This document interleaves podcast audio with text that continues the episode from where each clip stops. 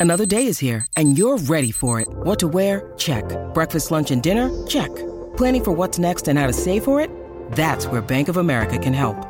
For your financial to-dos, Bank of America has experts ready to help get you closer to your goals. Get started at one of our local financial centers or 24-7 in our mobile banking app. Find a location near you at bankofamerica.com slash talk to us. What would you like the power to do? Mobile banking requires downloading the app and is only available for select devices. Message and data rates may apply. Bank of America and a member FDIC. Welcome to the New Books Network. Welcome to Peoples and Things, where we explore human life with technology. I'm Lee Vinsel.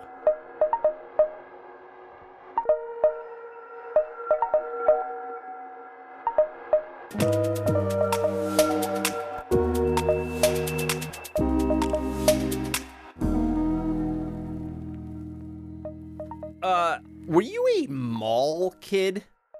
Oh man, I was such a mall kid. Me and my crew, which was primarily Casey Coughlin, Mike Pisker, who I call Biscuit, Ramon Diab, everyone called him Mo, and sometimes my brother Jake. Oh my God, we would just spend hours wandering around the mall, especially in junior high. Hours and hours wandering around and doing nothing, BSing, trying to get deals in the food court, looking around. And then sometimes we would walk across the parking lot to a store called Leisure Hours, which had comic books and role-playing games like Dungeons and Dragons, but we mostly didn't play D&D. We were into games like Shadowrun, White Wolf, and Rifts and the whole Palladium series. Comic books and role-playing games. I know you cannot believe that that's what I was into back in the day. I just know it. You would never believe that. And then in high school, I still went to the mall and I started hanging out at the record store Camelot Music because I had a crush on a girl who worked there. She was so, so dreamy. And I would make her mixtapes full of like Britpop and gothy industrial music, tapes full of sad romantic songs. Oh, so sad. The incredible longing. And then I applied for a job there and I got it. And I worked there for years. You remember that movie Empire Records from 1995? Sometimes it was kind of like that. I'm not exaggerating. It really was. Malls. The mall. The American shopping mall. Formative for me and many others. And that's why I got so excited when I saw the recent book, Meet Me by the Fountain An Inside History of the Mall by author and design critic Alexandra Lange. I've been following Lange's work for several years now. I really like her architecture and design criticism whenever I bump into it. And I also like some of her early books, including The Design of Childhood How the Material World Shapes Independent Kids. Just like its title says, Meet Me by the Fountain is a history of the shopping mall, but I think it is an exceptionally good one, including because of how well it explains how the mall became its own kind of culture, including in the way I was describing about my own youth, and how malls ended up in media such as the movie Dawn of the Dead and the TV show Stranger Things. I also just really liked the writing in the book. Lange is able to seemingly effortlessly weave together multiple themes through rich examples and sentences you will want to read. I had a wonderful time talking with Alexandra. I bet that will come across. Hey, get excited!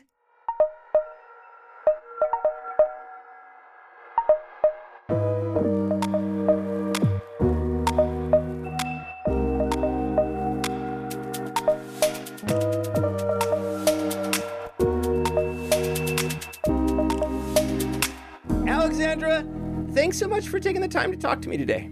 Thank you for inviting me. My books are definitely about people and things, so it's it totally sense. true. Yes, All of them. uh, you know, I can't wait to talk to you about this book. If you were explaining it to a stranger, if you explain it to strangers when you do that, what do you say about it and what were you trying to do with it?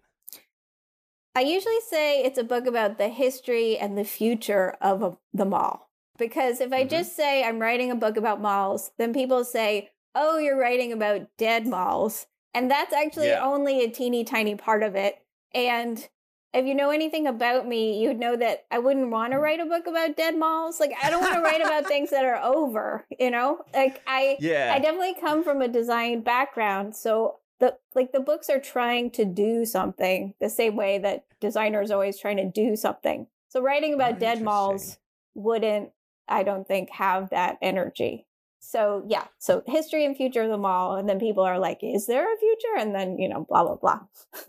Yeah, well, I mean, I love that. So I want to uh, let's just dig in right on that right away. I mean, like, so how do you see your intervention and like thinking about the future of the mall? How do you think about yourself in that?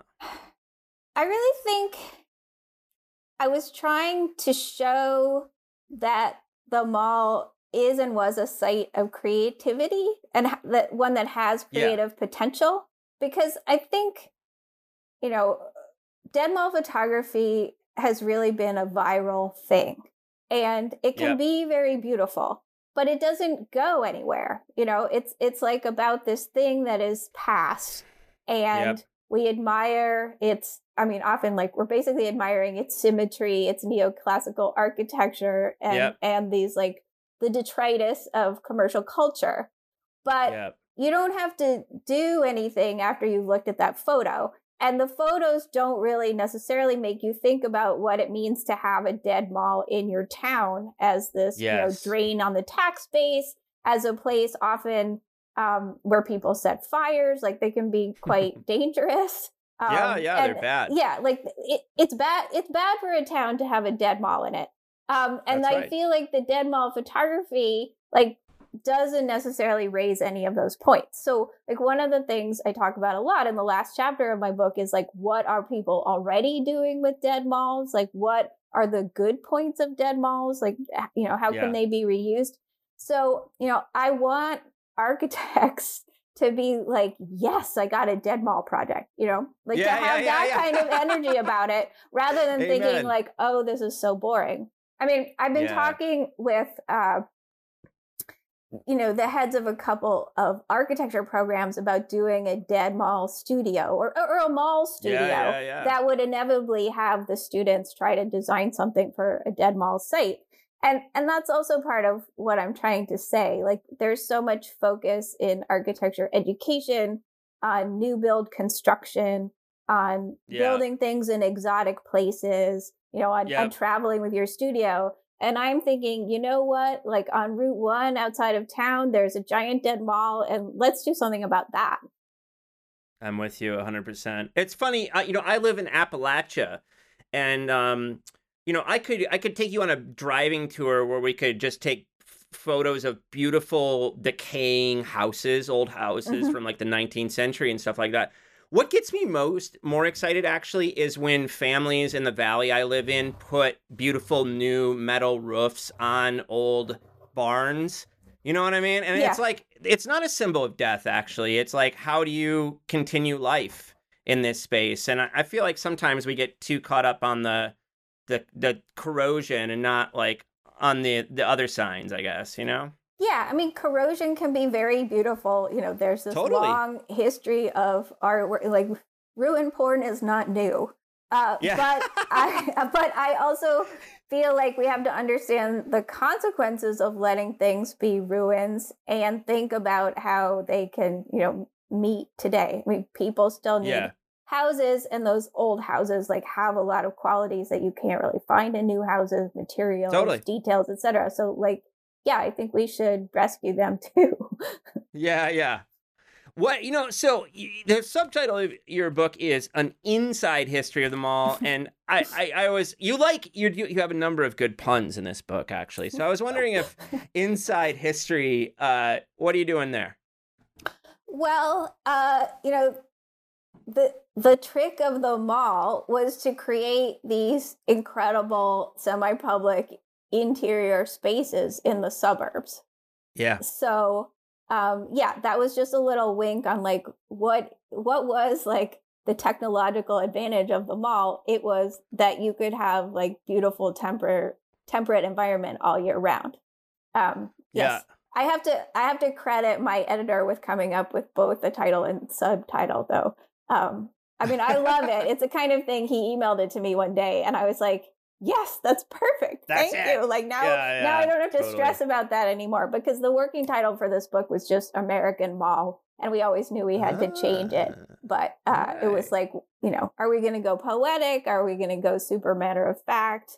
My last book was very matter of fact title. That was it, like de- the design of childhood was the placeholder title, and then we just decided to go with it. So Interesting. yeah, this All one is more poetic, I think. Yeah, it is. Um, so we're definitely going to talk about this great book. But first, I want to ask you: Was there a special mall in your life as a youth? Well, I grew up in Durham, North Carolina. Um, and in Yeah. the intro to the book, I sort of go through my personal history with malls. Um, Yeah.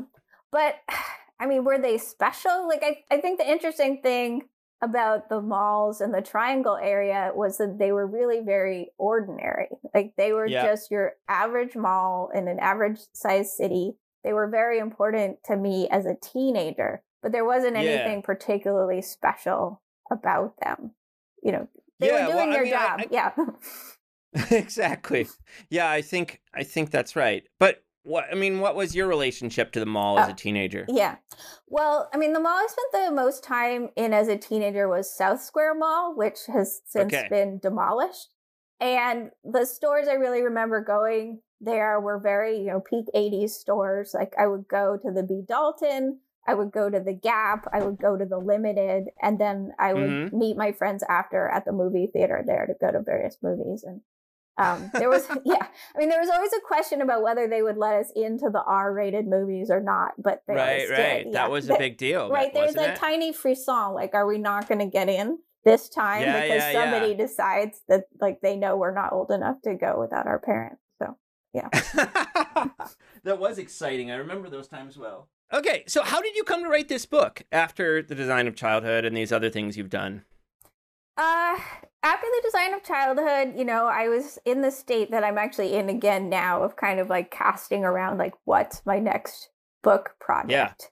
Yeah. And I actually had a I had a book proposal for an entirely different book that I was working on, but I also was keeping notes on my computer actually in my draft emails um about how I felt like there was something happening with malls. I had written a number of articles for Curbed about malls, um, partially in reaction to the opening of Hudson Yards, um, but Yeah. also in reaction to this mall designed by Renzo Piano that opened in the Greater Bay Area um, a few years ago. And I just I felt like there was something there. You know, like often I'll end up writing three or four articles about a topic, and I'm like, there's something there that I keep trying to like scratch my way into. I'd also done a piece on um, the history of pedestrian malls um, because Okay. I felt like there was so much discussion about you know shared streets uh, that was completely ignoring this history of pedestrian malls because they are seen as a failure. But in fact, we were just kind of recapitulating that history um, again Yep, yep, yep. and and they don't Right, have to be a failure and trying to explain like which ones are not a failure kind of thing so anyway Uh-huh. so i'd written all these pieces and i had in my the back of my mind oh okay maybe after i finish this other book that i am proposing like i'll do a mall book. Like this was kind of like Mm-hmm. my backup plan or like the next book like in the future how nice that i have like a project after my project to think about. But then i took that other proposal to um, my editor and the team at Bloomsbury, who had had published the design of childhood and right, had right of first refusal on my next book, and they were like, "We love this idea, but like we don't we don't think we can make it work. Like it's just Mm-hmm. we don't think we can make it work." But I'm sitting there in a meeting with them, and I know like you should never leave a meeting with a no, right? You should always Yeah, like yeah, have yeah. another idea. So I was basically like oh, you know, like semi crushed inside, like, oh, you don't like this idea. I was like so convinced it was going to be great. I was like, well, I have this other idea to write a book about shopping malls. And they were like, what? And I'm like, yeah, I really feel like they're building new shopping malls, but everyone says the mall is dead. And we're in this moment where, you know, the 80s has really started to become history. And there's so much more like thinking and writing and analysis of this period because now it's 40 years ago. Like, I, I think there's room for a ball book. And they said, hmm, okay, like come back to us with a proposal. So I went home and I kind of I wrote a proposal in like two days. I, I've been working on my the other book proposal for like six months. Yeah, right, right, But- right. But I just I put a proposal together using a lot of the material that I'd already you know written for Curbed. Um, and in fact, talking about Stranger Things, which the the Stranger Things Yeah. mall season was then on the air, so I was like, Okay. here, here are other people from my generation who are also trying to make art out of the mall. Yeah. Um, so I put that together, and they were like, "Yes, like this book," and I was like, "Okay, like let me let, like let's do this." I guess maybe this is a better idea. I mean, I don't know. Like, I think all the ideas end up being folded into your work, even if you do them like straightforwardly or not. Like, you know, all the ideas end up getting written out. Um, because honestly, one of my other ideas for a book that didn't even get to the proposal stage was to do a book on teenagers. Um, uh-huh. and uh-huh. several people like told me that that would be difficult for a variety of ways. But now I see that the mall book is totally a book about teenagers. It Yeah. just doesn't, Yeah, you know, yeah, say that on the cover. So I feel like I Right. covered I covered what I wanted to cover in my hypothetical teenager book in the mall book. That's great. Yeah. I also wanted to so I wanted to ask you how does one become a, a design critic first of all and second uh, I wanted to I wanted you to talk a bit about um, you know how you how you experience your career in these different parts of your writing life, right? Because Mm. like like you and I were kind of talking about er, before we press record.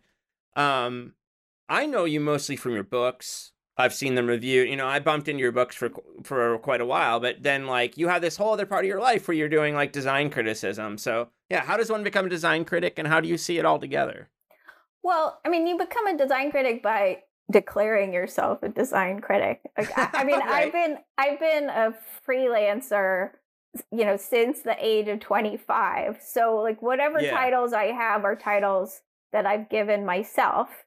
And I guess Mhm. I, you know, I used to have architecture critic in my bio, and for a while, That's um, right. when I was writing for Curbed, I was their official architecture critic, which does that mean anything? You know, it was really helpful when I had to email people and say I need a tour of your building. Like I'm the architecture critic for Curbed. Like that's where it's Right, right, right, right. And then I changed it um like a year or so ago to design critic because I really felt like again I was doing lots of things that weren't necessarily about buildings and I just wanted to make sure there was Yeah. room for that in my bio. Um yeah, yeah. but, I mean, yeah, how does one bec- become one? like, like, first of all, nobody Yeah. wants nobody wants us. You know, I mean, like, okay, yeah. like nobody wants you. Nobody wants to pay you. But like, you're moving through the world, and like, there are a lot of things wrong from uh like visual design perspective, user interface perspective, Yeah. architecture perspective in the world. And if you happen to notice those things and have the skills to describe to other people what's wrong with those things, then you just Yeah, are a critic. yeah. And I know I at least like feel like obligated and motivated to try to help people understand things in that way. Yeah. And um but you've done like freelance writing since you were young, it sounds like. I mean, you've done that hustle. Yes. Well, I mean the the trajectory of my career is basically I um I was a literature and architecture major in college and I was the arts editor at the college paper. And then I moved Mhm. to New York and I had a job at New York Magazine for a, about 5 years, which was like the best journalistic training. and Yeah, then and then I went back and got a PhD in architecture history. Um, and when I came out of that program, I was like, now I don't want to just be like a general interest culture writer. Like now I want to be a critic. And so I really tried hard to find venues that would let me write criticism, you know, that Yeah. would want it to be in my voice, my opinion, um, rather Yeah. than the kind of more, um, you know, anodyne, like journalistic presentation. Uh, yeah. So yeah. That's cool, man. so this uh, this book involved, you know, one of the things I like to do on this podcast is like highlight the kind of work we do to make make books, you know, like this one or just works, the kind of works we cover. So like, you know, as you put this is this involved a multi-year study. So like what'd you do? How how'd you do research for this book? Well, there um so I wrote most of this book during the pandemic. So Mm-hmm. I I I literally started work on this book in January 2020. And Holy smokes. yeah. And I spent about two months um, basically reading the whole history historiography of previous small books, like just so that I had Right. like that history. Um, and I, I had a shelf in one of the reading rooms at the New York Public Library, which was great because you know it's like you can fill up Yeah. the shelf with books and you just go there and you read them and it's like very it's very good for process to just feel like okay every Yeah. day i'm going to the library and reading something so i did that and then i went on the first of what i hoped would be many mall tours i went to dallas and toured north park which is the topic of the second chapter of the book um, Mhm. And you know like did my interviews did all those tours and then i got back from that and i think the next one i was supposed to do was go to the mall of america with my family for spring break but the pandemic happened so i just you know canceled all these plane tickets canceled Yep. all these hotel reservations etc and i had to kind of come to jesus talk with my book editor like i'm not going to be able to do these tours. Like i had Yeah. all of these ideas like i was going to you know do walkthroughs of all these malls. And he said you know like i know why you want to do those. That's a very magazine journalist thing to do to have like the Yeah. walk and talk. But that's not necessary for a book. And in fact like in many cases you're not talking about these malls now. You're talking about these malls as Yeah, they were at the time of opening.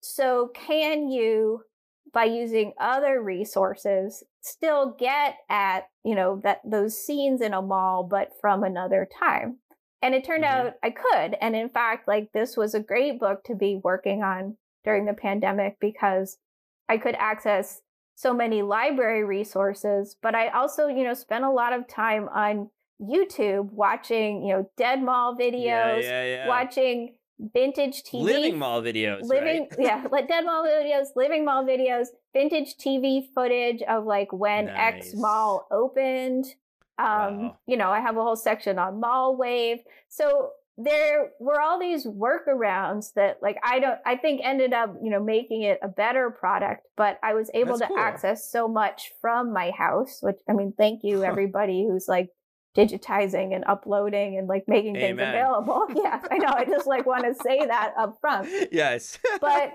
yeah, I felt like I was consulting like lots of different kinds of sources and getting yeah. the spatial information that I needed, but I could actually do that from home during a global pandemic. Yeah. Uh where did you choose to start your history of the shopping mall and why? Uh, it starts with American Dream, the giant mall in northern New Jersey, because American Dream, you know, is literally in my backyard. And I mean, like, yeah. And also, it had just opened right before the pandemic at perhaps the worst possible time to open a new mall. So it seemed significant both for its news value as you know the the largest shopping mall in the United States Mhm. and for its sort of doominess like is anyone going to go there like can it survive etc so i just felt like here's like a dramatic and newsy place to start the book Mm-hmm. And when you think about the history of the shopping mall, I mean, where do you start that history? So, I mean, you know, there's like the in in France, there's arcades and there's these Yeah. other kinds of Yeah. shopping forms, right? But the sh- the American shopping mall is like a thing that comes about when when do you, when do you start that history? I mean, the the official history starts in 1956 with Southdale in Edina, Minnesota, which was designed by Victor Gruen, who is the mm-hmm. father of the shopping mall. So that was the first purpose-built indoor shopping mall um, that sets the form as we know it, with a giant Mhm. parking lot and two department stores and an indoor court. Um, Yep. called the Garden of Perpetual Spring, where you could eat at a quote unquote sidewalk cafe. Because Gru- Gruen was a, a Viennese emigre, he fled the Nazis, and he had this idea that you could have Viennese cafe culture in the American suburbs. Yeah. And so there, yeah, as you mentioned before, there have been other histories of shopping malls that t- Gruen is a known character in some circles. What yeah. you did you find him appealing as a character? Was there anything new you wanted to say about him, or how do you feel about him? Yeah, it's so it's so interesting. Like I knew I had to start with the book with him. Like that was just right, inevitable. Exactly. But I felt a very heavy burden of him being probably the most written about person in the whole book. Like and in general right. I don't like to write about people who have been most written about. It's like they don't yeah, yeah, they don't need my help and also, like in the yeah, yeah. Sorry, I, I think that is actually how I think. It's like who needs yeah, my help? Too. Like if they don't yeah. need my help, if other people have written about them, if other people will inevitably write about them because they check all these boxes, like ah, you know. I'll just write about something else. Um, but like so, Gruen was problematic because there had been many things on him on him. Like there's an excellent episode of 99% Invisible. There's an excellent biography called Mall Maker. Um, yeah. He was out there. And yep. so I really I struggled in that chapter to feel like I was saying something new. And mm-hmm. I think the way I tried to do it was to really focus on the theme of weather.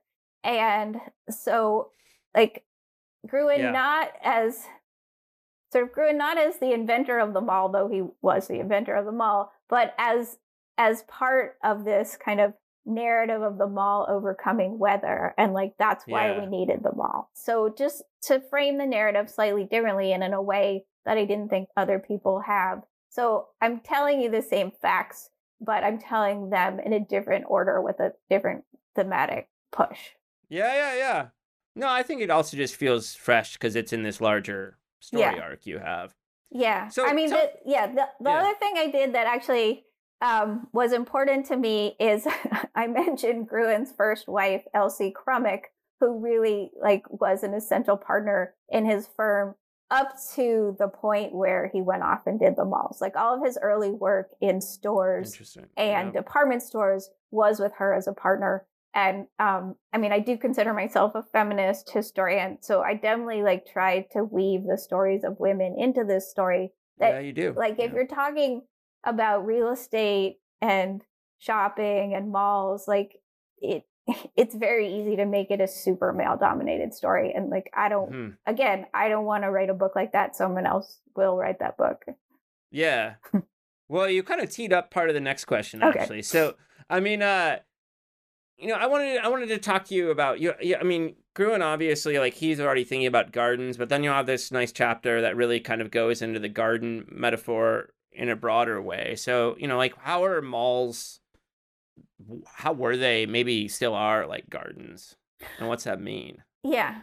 Well, the most obvious way they're like gardens is in that connection to 19th century arcades, which leads back to the connection to the 1850 Crystal Palace in London, which is a, mm-hmm. a glass house based on this um, glass conservatory architecture. So, so many mm-hmm. malls that have like this giant glass roof and have plants inside and the fountains, etc., are really based on these 19th century British conservatories. So they're always yeah. meant to be this garden initially like in the like hustle and bustle of the city, but but ultimately like this garden within like the blacktop environment of the suburbs.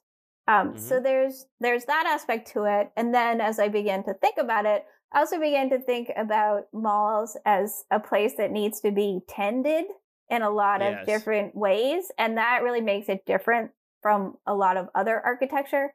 Um, yep because and this is where the whole maintenance discussion comes in. Yeah, yeah, yeah. About, and women's work actually and That's women's work yeah right. Yeah. So it's um i mean the individual stores need to be tended like i you know i, I watched the videos of um you know when snl used to have that uh those gap girls as a character they oh, did yeah, a lot of yeah. skits with the gap girls and and they would actually fold the sweaters as part of the skits yeah, and, yeah, yeah. And like folding sweaters at the Gap is mall maintenance, right? Like keeping your Absolutely. store perpetually 100%. feeling fresh is maintenance. So that's one kind yes. of maintenance. Then there's the yep. overall kind of cleaning regime Like it was really Yep. important that malls be a cleaner environment than downtowns. Um, and like the good mall architects really thought hard about, you know, materials that would stand up to wear and tear, that could be mopped every Yeah. day, etc. Then the plants, you know, need their own kind of regime of maintenance. Um, and then there's yeah, and then there's just the larger question of how do malls stay successful? It's by keeping the stores in them up to date. And that's Yep. also maintenance. That's like the the intellectuality of the mall manager and owner trying to predict like what trends in shopping are going to Yep, be. yep, and, yep. Yeah. And what stores you need to keep I up. love that uh, angle of that chapter, especially. but yeah, man, I loved it. I loved it all. I was Uh, really it's funny. Yeah. Oh, oh, go ahead. I was just gonna say I was actually kind of worried about the the ma- I don't know the maintenance wing the uh, yeah. like when they came to that because I I feel like a lot of maintenance discourse is pretty anti-capitalist and obviously malls are capitalist and so like I realized that was a little bit perverse but I felt like it was also a truth so you just have to like Yeah. live with that perversity.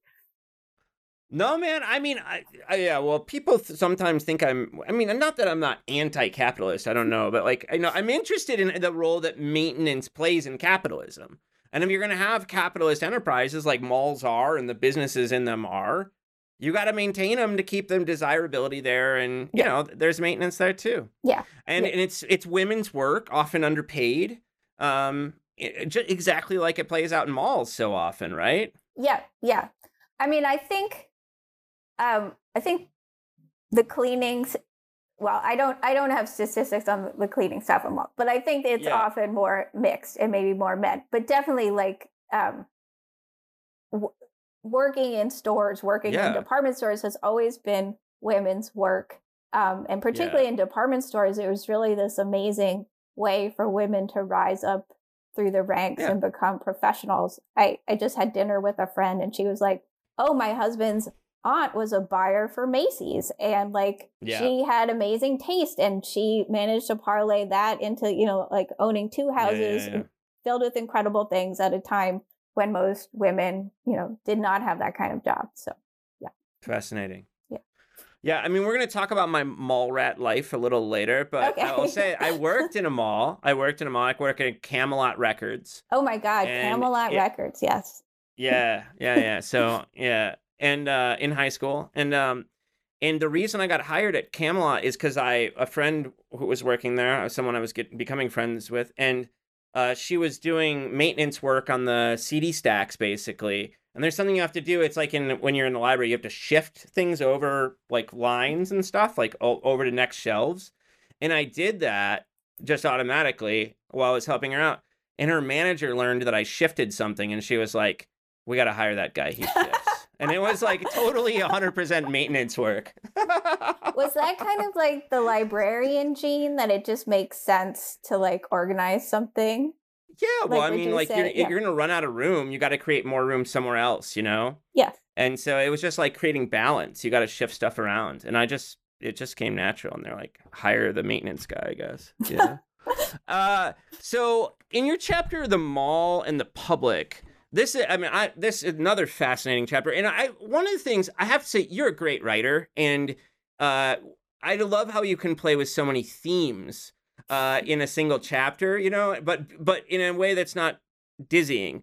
And so uh, some I feel bad as an interviewer because sometimes I'm going into chapters and like pulling out one theme to ask you about. So feel free to riff. But among other things, you you talk about um, attempts to like bring malls and mall like kind of structures to other spaces like cities, existing spaces, harbors. Uh, you know, piers would be like the Chicago uh, version Yeah. of that. Yeah. So, like, how does that how does that start developing? Yeah. No, that that was a really like fun chapter for me to write because I was actually like born in Boston in the 1970s. So Faneuil Uh-huh. Hall, which was really the first of the like downtown adaptive reuse malls opened when I was a kid and every time somebody came from out of town to visit us we would go to Faneuil Hall Yep. and it was always super fun like I mean this was really in the heyday of it and like all the things that Ben Thompson who's the designer of Faneuil Hall said were going to happen um happened like it was like a Mhm. festival every day there were jugglers there were food carts like there were good smells like it was super fun. So I Yeah. I felt happy that I had a sense memory of it as it was the way it was supposed to be because honestly, like it's a bit sad now. Um, it's Yeah, yeah, very yeah. like it's very touristy. It's being mismanaged. I mean, one concept I had for doing a mall studio was a fix Faneuil Hall studio. Um, I love honestly, that. The- the the first fix is going to have to be to rename it because Faneuil was a slave owner, and so there um Yeah. there is a movement to do that, Yep. which Yeah. should be successful. Anyway, so um yeah, there was this period in the 1970s where the the entirely predictable outcome that the malls in the suburbs siphoned shopping energy out of center cities happened. So the Mhm. cities Yeah. wanted to get that back, like get those shoppers back. Yeah. Um, and in some cases, they built essentially suburban malls stuck in the city. But in better cases, they took historic architecture and tried to make urban malls that were more connected to their environment. Um, Yeah. And the and the principal person who did this was um, the developer James Rouse, helped by Ben and Jane Thompson, um, the architects and planners. And so they did three major projects Faneuil Hall, South Street Seaport, and Harbor Place in Baltimore. And they all had this combo of like local businesses and um, an interesting historic setting. Uh, Yeah, yeah, yeah. yeah. No, I loved it. I mean, and, and I've been to Harbortown in uh, in Baltimore. I mean, I, you know, these are places I connect to, and I want to talk to you. I, I mean, the the I I'm- I have these connections to Cleveland and um, Mm. the the one in Terminal Tower. They did. They like redid this mall in the basement of Terminal Tower. Um, it was a very interesting reuse, but it had a, a kind of sad story that I want to talk to you about in a bit. So, uh, I so yeah, and actually it comes up in the next. So the the next chapter is, um, you know, I felt triggered by whose mall is it anyway? Was Okay. like triggering for me as a mall rat from like the '90s.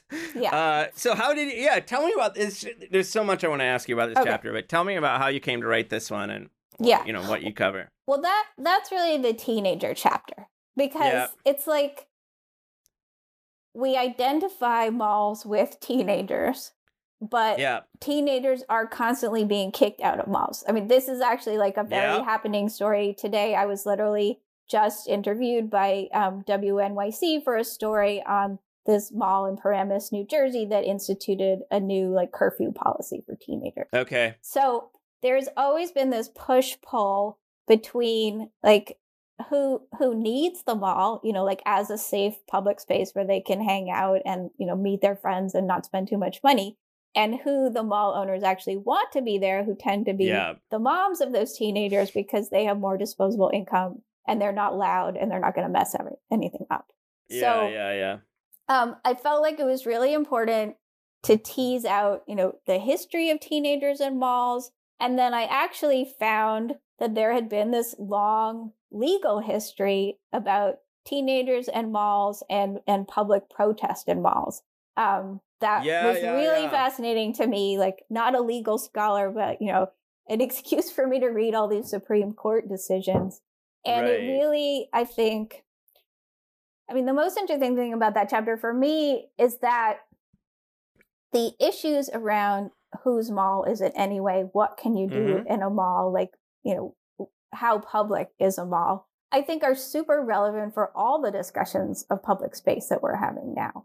Um, so Yeah. malls are Yeah, just yeah. a microcosm of a larger of larger questions about, you know, who has a right to the city? Where is protest allowed? Like, what are we really doing for teenagers? Yeah. Um, Because there was this so on. classic, there was this classic criticism, right? That they were like public squares, but they're not. yeah. I mean, they're not public, but um, I've described them as semi-public, or they Yeah. are often, when all goes well, they can be treated as public and used Yeah. as public. But right. when things start to go badly, that's when the like private property rights and Yep. mall cops get called in. And that's when you're like, oh, we've been using this as a public space. We don't have any actual public space in our town, but we we're not like we the voting public is not setting the agenda for this space. Yep. Yep.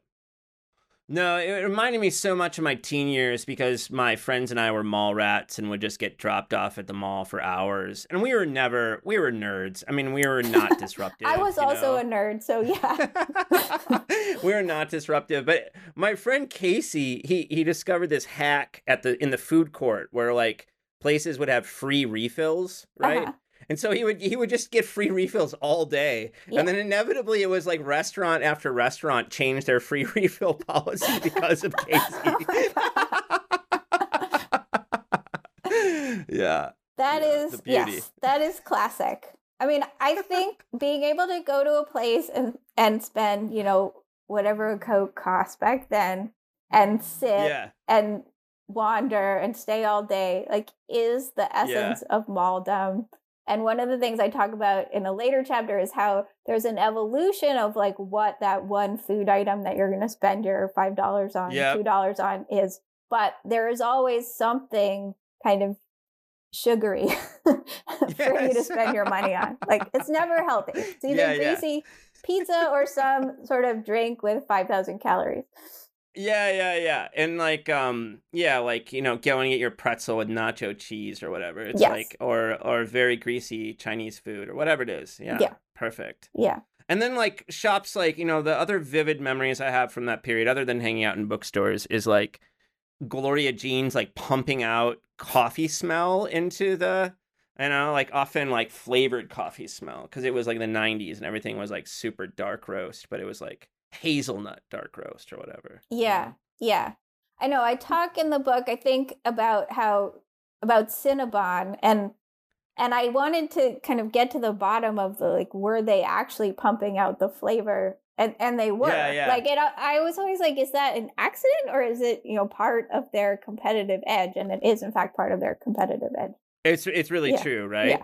yeah yeah Um so there were two malls. I mean, one of the things I wanted to talk to you about briefly in this whose mall is it anyway is also about race and stuff like that. So and just like pick your mind about this. So there were there's two stories I wanted to tell. The first is that there were two malls in town. There was this uh, mall called Jefferson Square Mall, and then there was another Louis Louis Joliet Mall, Louis Joliet Mall. I lived in Joliet, Illinois. okay And um, uh, two, two things in my memory. First of all, in Jefferson Square Mall, there was a shooting at some point, okay and that basically led to the mall dying. You know, because it became known as a risky space. Mhm. And the but around like at least I mean who knows what happened with the shooting, but with the the mythology, it was very racialized story, of course. yeah And um, you know, I worked at the other one, which is still living, and you can go watch. It's Louis Joliet Mall. You can go watch a living mall video on YouTube, and I, it was pretty cool. The other story is this Cleveland story. So you know, I I used to hang out there in the summers with my grandparents. They redid the bottom of the terminal tower to be a mall, and for a while was very successful. You know, like all these people are coming in from the suburbs. And then what happened, the the reputation became like black teenagers were were going there after school and hanging out and like so white people just like stopped going basically. And again, uh, how much of that was like firsthand knowledge?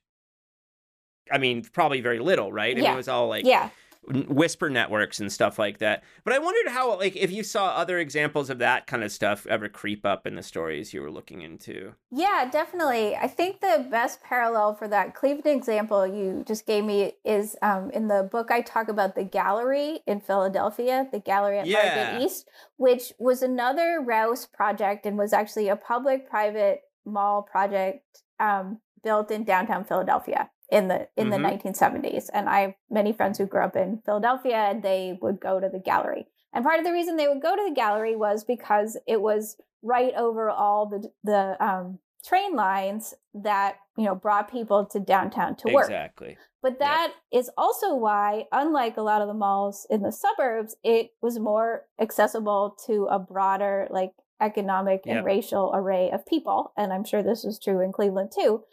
Yep, totally. But so that means that the mall is not necessarily attracting the middle to upper middle class um, white consumer that all malls, like since the beginning of Yeah. time, have kind of been aimed at. And so that Yeah, starts to color people's perception of the mall. And then make like ultimately make the people who are going to the mall less diverse because in most cases like the white suburban shopper stops going to the mall Yep. and i mean the irony is that there are a number of like really successful um kind of majority black mall spaces it it's not as if i mean like this Yeah. I can't believe this has to be said, but it's not as if black consumers don't also have money and spend money, but it's Yeah. very rare for commercial spaces to like directly try to attract the black consumer. Like a lot of Yep, times yep. it's sort of what I mean there's the Chris Rock joke that I refer to in the book like there's the white mall and the mall where the white people used to go. But Yep. some of those malls where the white people used to go are super successful. And I talk about Fulton Mall, which Yep. is an outdoor pedestrian mall in Brooklyn where I go all the time because it's near my house. Um, which like has like really, you know, well, pre-pandemic had really high foot traffic, had a very Yeah. high like per square foot price. Um, but nobody ever kind of intended it as a black mall, but it has Yeah. been an important part of like the black community in Brooklyn for a long Totally. time since the 1970s. So, Yeah. I mean, like I think one of the things that all malls, both urban and suburban, need to do going forward is really like take a hard look at the demographics of this country Yep. and stop focusing on such a narrow swath of the population that is in fact shrinking. Amen. Yeah. Totally. I mean, yeah. I'm the, the the example I know of is um I've I've spent some time in Maryland, especially College Park, Maryland, and uh that the county that College Park's in. I can't remember the name of it right now. It's some king or prince, God knows. Um, uh, there's a black mall right there because this this area, because of the federal government and, and other things, have been one of the largest kind of affluent black uh, populations in the U.S. They have this cool mall that used to be where white people went, but now is a very thriving, interesting, mostly black mall. I went and saw a movie there, and it was just such a wonderful experience, actually. So, yeah, I totally hear you. We do need to these icons of essence that people shoot for. That's always like the affluent white couple. Uh, it leads to problems when we Yeah, think about yeah. these things. And I wanted, Uh, yeah, I should oh, mention. Oh no, I should just mention like later in the book, I talk about the phenomenon of Asian malls, which is a very big deal, especially um, in Northern California. And the scholar Yeah. Willow Lung-Amam, who has done a lot of work on Asian suburbs, Asian malls, etc. And that's all really Cool. interesting because, like, that is one sector where you could really see a lot of financial success, and people are building malls specifically for these like majority Asian suburbs. Um, Yeah, and- that's fascinating. yeah. Uh, Dawn of the Dead Mall, yet another um, wonderful pun. Uh, I, I'll tell you, I also lived in, I've also lived in Pittsburgh, and I used to go to Monroeville. Uh, Okay. to, I've even like just gone shopping in that mall, not gone like zombie tourism. So yeah, I mean, like, t- say what you're up to in this chapter, and where does the the dead mall meme come from?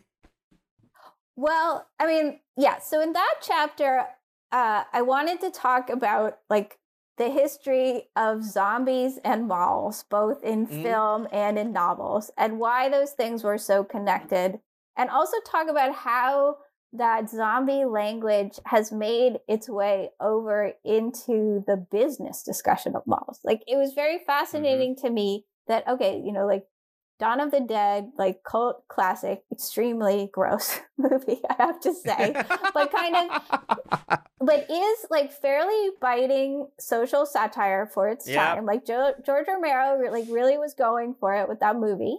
Um, and it's Yeah. quite early in the critique of malls. So that kind of sets this pattern where people already like associate malls and zombies. And then you start to Yeah. see coverage of dying malls starting in the 1990s. And they also use this language of zombie malls and one Yep. mall cannibalizing another. So I, I thought it was Yeah, this yeah, yeah. really interesting transfer of language from fiction into reality um, over Yeah, the totally. decades since Dawn of the Dead, which you know is a reference point for lots of people. I mean, that that was another question that I got asked really frequently when I said I was writing this book. Like, oh, are you going to talk about Dawn of the Dead? And I was like, yeah. yes, even though I hate, hate, hate horror movies. That's great. Yeah. So when do when do when does the industry start seeing when does the dying mall become an image, I guess? Yeah. I mean, it's sort of hard to pinpoint because starting in the 80s, people started to talk about malls dying. And Yeah. like they were sort of like setbacks and expansions all along. But Yeah. I would say, you know, dead mall photography and the real like mass die off of malls is really a like post 2008 recession thing. Okay. Okay. Yeah, Yeah. that sounds right to me now that I think about it. Yeah, you have actually in you know in the, in the chapter after that. Um, and by the way, I just want to you know with this like the other thing I what I like about your project is you're also into malls that don't die, as we talked about earlier. And so I do want to, for the second time, mention that YouTube video of Louis Joliet Mall that it's uh, is out there, and it's a non-dead mall. You know, I mean, it's not it's not great. Yeah. it's not like you know there's hardship there but um you know they, they, they don't all die and i think that's an important message in your thing too because i think we kind of sometimes get too caught up on this dead mall image Yeah. frankly Yeah. you know I mean, what I what I find myself having to say is like, yes, a lot of malls have died, and more will probably be dying. yeah but sure. there is still a class of highly successful malls. Like, we're not going to be a country that has no malls. Like, that's and we're, not happening. we're still building malls right are we still building malls Mm, We're not still building that many malls, but well i mean Yeah. like we build a lot of these kind of like lifestyle places that you also write about right i mean Yeah. like outdoor mixed use and we're seeing those often combined with housing like i, I think Yeah, like right, if you're building new retail in the suburbs now you're probably building a quote unquote neighborhood with sort Right, of like right, right, right, townhomes right. and maybe an apartment building and then a retail district which is basically Yeah. like an open air mall and they're Yeah. also like I mean, there's still like some very successful older malls that are still doing major renovations. Like I was out in LA Yeah. in November and I went to um, Westfield Century City and it Mhm. got like a total renovation over the last two years. And it was beautiful. It was hopping. Like people were doing every mall thing you can imagine there. that's awesome Yeah. Yeah. Uh, so you also have this kind of in the last chapter, or the the chapter after the um, uh, Dawn of the Dead Mall one. You you have these kind of three culprits you think are losing, leading to malls to close over time. Do you remember that part? Yeah. Um, let's see. Well, first of all, the US is over malled. Like Yeah. part of what is happening now is is the natural process of Yeah. the amount of shopping in America Yes. actually aligning with the number of shoppers. I mean, Yeah. I, I think, you know, like the economy was doing so well for so long that, you know, people were just buying things and it was holding up like an incredible amount Yeah. of retail that was just too much retail. Like that there are Yeah. Yeah. Yeah. their yeah. charts they compare the number of like uh, retail square feet in the U.S. compared to like other like first world nations, and we just had Yeah. like twice as much. Like even someplace Yeah. like it was Aust- a bubble of sorts, yeah, right? And yeah, it was a bubble. retail bubble. So Yeah. um like some of what's happening is honestly like right sizing for the number of consumers that we have so there's Yeah. that then there is um the death of the department store which Right. And the department store and the mall like are two like are synergistic like Yeah. to Yeah. to build a mall, you had to sign up two department stores as your anchor tenants. And quite often, this is a whole complicated real estate thing, but quite often the department stores actually own the land under their stores. Um, where and somebody Ah. else owns the rest of the mall, which is part of why it's actually hard often to redevelop malls because you have to negotiate with all of these different entities. sh- it's not like uh-huh. one land use owner. I didn't get deeply into that because while I do think it's interesting, I wasn't really writing that kind of business book. well, you and I Yeah. would be into it. I'm not sure how the yeah, other, I was just like, I don't know how Yeah. far down this road I could go. So anyway, so but when you say a department store is an anchor tenant, that is Yeah. lit- that is literal. That is like a business thing. You need the you needed these department stores. So department stores started to get hollowed out again. I mean, partially like partially pre-recession just by like changing tastes and shopping patterns people started Mhm. the younger generations preferred to buy things in boutiques and specialty stores and they didn't have the same kind of loyalty to department store Yep. brands that say like my grandmother who was a lord and taylor shopper did um so yeah, there was that change in retail and then um post recession there's really this economic split uh so yeah. the people who used to shop at let's say like essentially the middle and lower middle class department stores so macy's sears jc penney Yep. started shopping at discount stores and big box stores like target walmart Yeah. burlington Target. Target. Target, Right, exactly. I mean, Target was in fact like kind of an invention to make those people, I mean, who are my people, really, like feel Yeah. better about shopping in Target and not shopping at a quote unquote nicer store anymore. So, right. Right. um, right. Right. so the high end department stores, Saks, Neiman Marcus, Nordstrom, like have like have had their own problems, but have in general been doing better than That's interesting. the mid and That's lower market yeah. department stores. Yeah. So you get this basically economic split in shopping. And so Yeah. all of these like they're a country, by the way. Yes, right, yes, right. You get this economic split and that means that like people are no longer going to go to the mall to go to the Macy's for their prom dress or whatever else. And so you have this giant anchor store that's not doing well and then you have a lot of consolidation and bankruptcies across the industry so those stores close. And like once one or both of the anchor stores in the mall closes, like it casts a pall over the whole Oh yeah, totally. I've seen it again Yeah. and again. Yeah. Yeah, And it's like the that's the end. Yeah. It's like you don't unless see it you yet. get something fun to replace it. And like Yeah. that's one of the things that people are kind of working on now, like what can replace it. It's just you have these like, you know, essentially like dead animals at either Yeah, end of yeah, your mall. yeah, and it just it doesn't work anymore. It's it it's not Yeah. fun. Like malls have to be like back to the maintenance thing. Mall have to be like fresh and well lit and the music has to be Yeah, playing yeah, and the water has to be running or you do not get that kind of They gotta high- be fun, man. Yeah, they, have to gotta be, fun. fun. Yeah. You know, and so like I see, I go to malls now and I see like these little trains that drive around. I don't know if you've seen these. Yes, like, you I have like, seen those. Yeah, and like they're just little additions, but you know, my kids are like, hell yeah, let's go for the train. So like, you know, it, you know, I got to keep it fresh in that way. I Yeah, totally hear yeah. you. And the other, th- the third cause was just online shopping, right? I mean, that plays Yes. some role, It but we've some- probably gone overboard with that too. You know, like that is a factor. Yeah, no, and that that's an important point. Um people thought that online shopping was going to like doom all bricks and mortar retail and that hasn't happened and No. obviously like it the percentage of online shopping went up during the pandemic but it's already starting to come back down. Totally. Yeah. Yeah. yeah, There's a um at some point I hope to have um the authors of this report that came out of Berkeley about retail.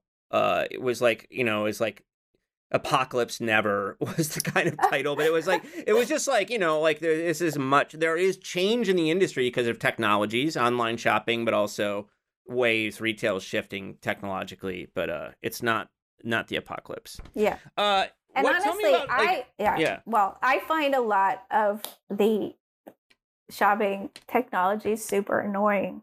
like, oh I mean, like self checkout and shit like that. self checkout, anything with a QR code. Like I don't. I Yeah, just yeah, I feel like pe- retail people like to propose those things as a solution, but I do not think the average consumer likes them at all. Amen. You know, I don't either at all. Is it because we're boomers effectively though? Maybe it's that. But no, I don't think anyone uses that stuff, do they? I don't know. I don't know. My um I'm trying to think about my kids. Like I mostly encounter like the QR code thing in Yeah. restaurant settings and like going out to eat with your family and having to Yeah. look at the menu on your phone is a disaster. It's dreadful. So bad. How old are your kids? They are 12 and 15. Okay. Okay. Yeah. I'm just comparing like experiences here. I got a 9 and a 7 year old. Okay. Uh tell me about postmodern malls. I mean, so I mean, I just want to make sure we've hit everything cuz that's another chapter where you you have like people using malls for schools and I mean, and there's all these redesigns going Yeah. on, right? yeah. Yeah.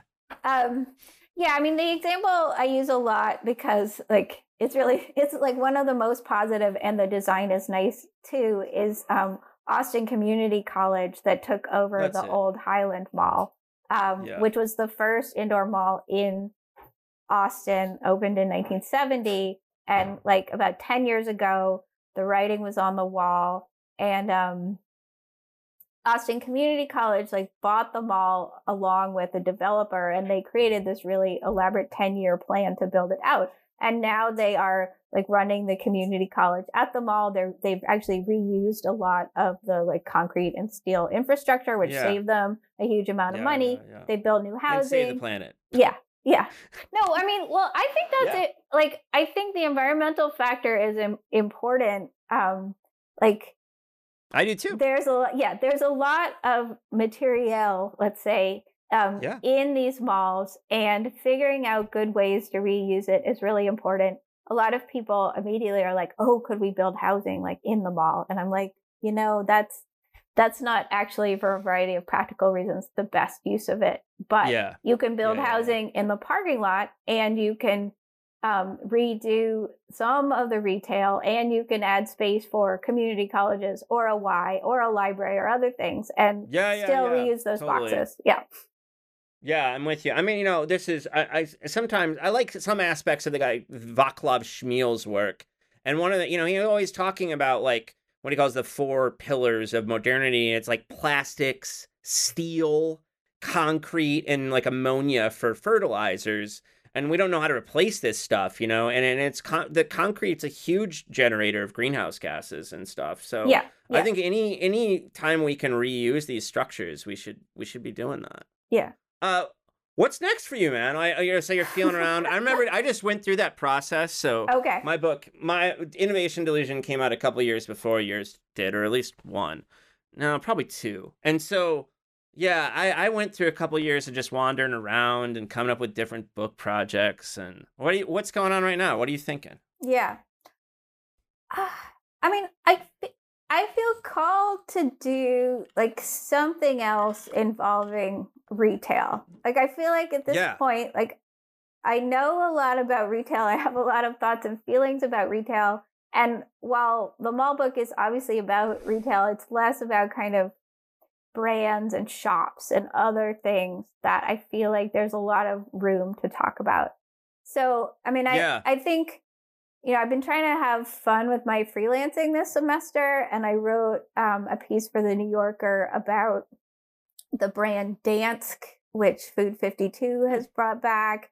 And I wrote another piece recently about the design of edibles, like both the cannabis edibles, like the packaging Nice. and the dispensaries. So I feel like Yeah. I'm kind of like bumping around like like what like what does what's design that people actually want like how does it Yeah, feel yeah. like what are we looking for um, both in the shopping experience and in the things that we're buying That's cool, man. I would read that book too and have you back on the podcast to talk about it. Alexandra, I mean, you know, like I you know, like I think we're supposed to hate Twitter because of Elon or whatever these days, but you know, like sometimes it's done good things in my life. One of the things uh, nice things it did is it uh introduced me to you and your work. So I thank Twitter as an infrastructure for being there and uh thanks so much for c- taking the time to come on and talk to me today. It's been great. yeah no this has been really fun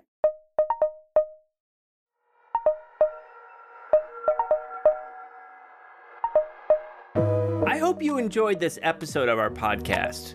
You can reach us with questions, comments, and suggestions at leevinsel at gmail.com or by following me on Twitter at STS underscore news or on YouTube at People's Things.